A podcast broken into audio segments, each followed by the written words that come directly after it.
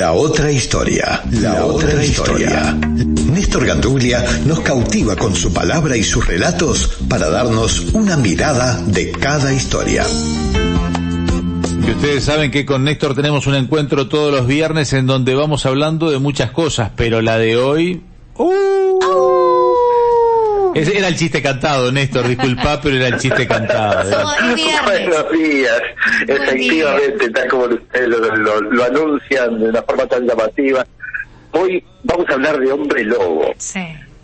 Pero en realidad vamos a hablar del primer hombre lobo de la historia que conocemos que no fue un invento de los griegos, ni tampoco salió de una novela británica del siglo XIX, ni nada de eso que mucha gente se imagina.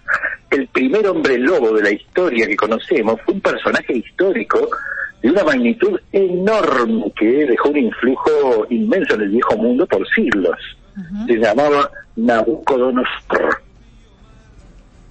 Nabucodonosor fue el principal responsable de la gran Babilonia que conocemos todos, la ciudad eh, inmortal, aquella que, este, que era en la mirada bíblica una ciudad pecaminosa, la misma de la Torre de Babel y, este, y la leyenda que lo rodea. Nabucodonosor II fue eh, un rey de origen caldeo que gobernó el imperio hace 2600 años y lo convirtió en una fuerza militar de primer orden en todo lo que ahora llamamos el cercano oriente, digamos. Conquistó tierras en Siria, en Palestina, en Egipto, en Judá, y todo eso llevó a Babilonia a una prosperidad enorme que eh, permitió a Nabucodonosor que se construyeran puentes, templos, rutas, una ciudad eh, verdaderamente imponente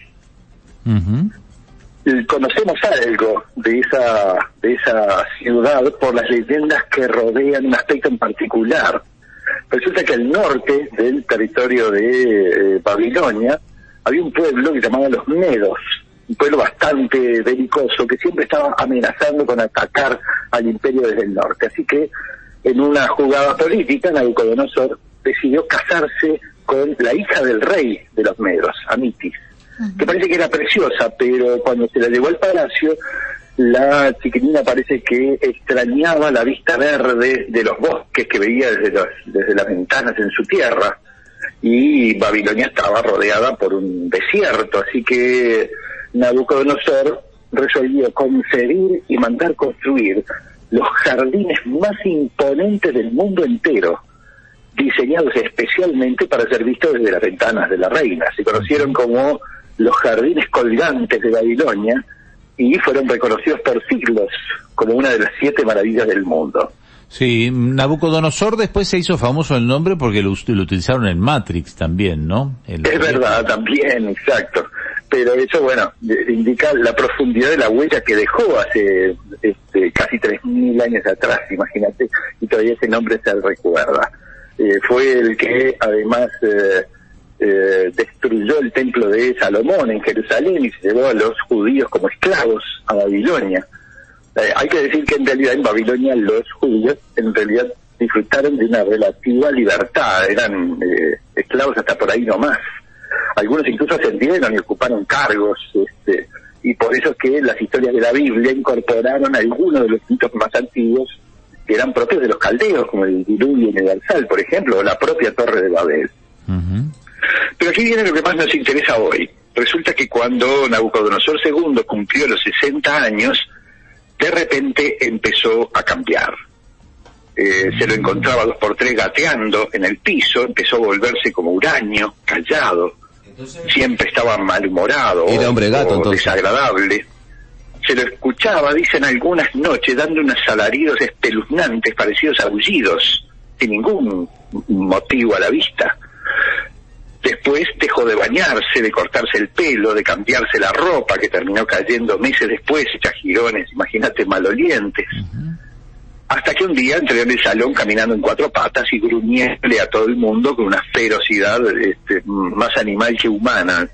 Así que nadie sabía qué hacer porque además este, ya empezaba a atacar a la gente en sus momentos más salvajes era muy evidente que no, que no se lo iba a poder ocultar en el palacio por demasiado tiempo, era el emperador, el, mismísimo emperador. Así que el hijo de Nabucodonosor tomó el poder en secreto, para no tener que explicar qué había pasado con el emperador, y mientras los sacerdotes y los dignatarios se arrancaban los pelos, se devanaban los sesos preguntándose qué es lo que iban a hacer con el rey en ese estado lamentable. Después que lo discutieron muchísimo, por imagínate las implicaciones políticas que eso iba a tener, decidieron lo que a mí me parece lo más obvio, que lo mejor era soltarlo en un bosque grande que había cerca de este no, no, no tan lejos de Babilonia y que el rey hiciera su vida y resultó que eso funcionó bastante bien por varios años. Mira. Por esa época, el sabio Daniel, el sabio judío, eh, que era, eh, era personaje de confianza de Nabucodonosor, el que interpretaba los sueños de Nabucodonosor, contó después que ya había visto en uno de los sueños del emperador que Dios lo iba a castigar volviendo el animal y obligándolo a convivir con las bestias por el resto de sus días. Pero la verdad es que eh, es difícil explicar cómo fue que la maldición de Dios eh, se extinguió por sí sola siete años después, no fue por el resto de sus días. Un buen día, Nabucodonosor II volvió al palacio caminando en dos pies, como todo el mundo. Pero no solo eso, también además volvió al trono de Babilonia y reinó por más de otra década. Anda con el mismo celo y la misma inteligencia que antes de su periodo eh, lobizón, digamos. ¿Y cómo justificaron su ausencia esos años? El hijo. Pues eh, eh, reinó el hijo, se había dicho que, eh, que el emperador estaba enfermo, después que había tenido que hacer un largo viaje, que estaba en campañas militares, es decir, un montón de cosas. Lo aguantaron así por siete años enteros, hasta que el tipo efectivamente volvió. Está vinculado, está vinculada, está vinculada esta historia con, con el tema de, de, del mito más sudamericano de del séptimo hijo varón que es el ah, o no está pues, vinculado? No, en realidad hay una vinculación lejanísima y lo ah. que querés es que hablemos de lobisones. Eso lo, dejamos para otro día. Te voy a empezar diciéndote que el lobizón es otra cosa distinta de hombre, lobo. no, eso lo dejamos. El lobizón es un personaje eh, de la mitología sudamericana. Por eso. Eh, fundamentalmente llamado así en el cono sur. Y en realidad lo único que tiene de lobo el lobizón es el nombre, porque sí vino, este, el, el nombre sí se lo pusieron los eh, navegantes portugueses, más que nada. no, eso lo dejamos para... es decir, hombre lobo, efectivamente que era lo que ellos conocían de, personas que se transforman en bestias en ciertas condiciones. No, pero entonces volvió, volvió caminando en, en, sus piernas como un hombre, se fue lo lobo, y volvió a reinar, ¿estaba justo diciendo eso? Sí, sí, sí, sí, sí. En realidad, explicó nunca la interna qué pasó con él. dos milenios y medio, todavía se sigue discutiendo qué fue lo que afectó a Nabucodonosor, si fue demencia senil, que no suele ser transitoria, digamos, o si fue un profundo estado depresivo, muy profundo, que le duró siete años, o este algunos hablan de zootropía clínica, que es un invento en realidad, este la licantropía para explicar los, los relatos de hombres lobos, la verdad que yo prefiero pensar que Nabucodonosor II inició dos grandes tradiciones que siguen vigentes a nuestros días, ¿no?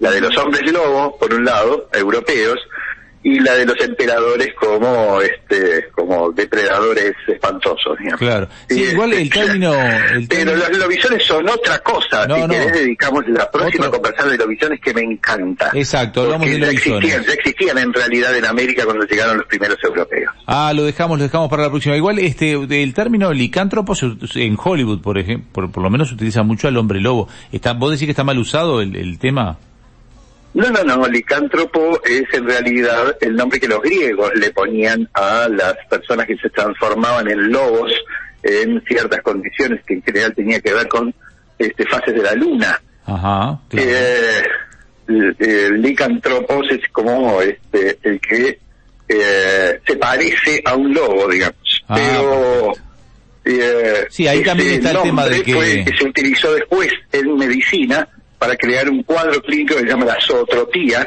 es decir, la transformación de personas en, en, cosas parecidas a animales, la animalización, digamos, de las personas es una enfermedad. Ah, perfecto. Igual después está, hay una, tú contaste esta, esta historia fantástica, pero hay una, como una tradición, capaz que más Hollywood, de que eh, el, el hombre se transforma en lobo con luna, llena. que se puede transmitir de mordida en mordida, así que un hombre lobo, alguien que es mordido por un hombre lobo se transforma después en hombre lobo, medio como los vampiros, ¿no? Que, también se pueden pasar de uno a otro.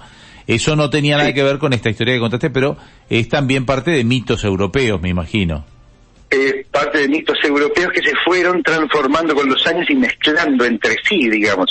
La idea de que la licantropía era una especie de enfermedad que podía transmitirse por la saliva, con la mordida, digamos, recién apareció en el siglo XIX en, en Europa, es decir, no era algo que existiera desde, desde antes y no es ajeno, digamos, a, este, a las leyendas de vampiros que también son propias del siglo XIX. Perfecto, otro día seguramente estaremos hablando de eso, pero ya quedamos entonces para la semana que viene hablar de lobisones, que no es lo mismo. Lobisones, pero es interesante. no es lo mismo que hombres lobos. Exactamente. Abrazo grande, gracias Néstor. pero antes de irnos, contanos un poquito las actividades. Yo tengo por acá marcado que ¿Se nos fue, Néstor? Se nos fue. Ah, qué pena. Bueno, no importa, las decimos nosotros. Recuerden que Néstor siempre lo pueden encontrar. Allí están trabajando junto a Andrés Fariña y Valentina. Están en Montevideo Secreto con todas las redes. Y que lo último que teníamos marcado de ellos era una actividad para este viernes 12 de agosto que tiene que ver con De Caballeros, Brujas y Leyendas Medievales. Una cena temática en el Castillo Pitamilio que seguramente ya debe estar agotada. Pero en las redes de ellos van a encontrar eh, todo lo necesario para estar bien informados. ¿Cómo me dijiste que se vinculan? Montevideo Secreto en Instagram, ahí tienen toda la data. Perfecto, gracias.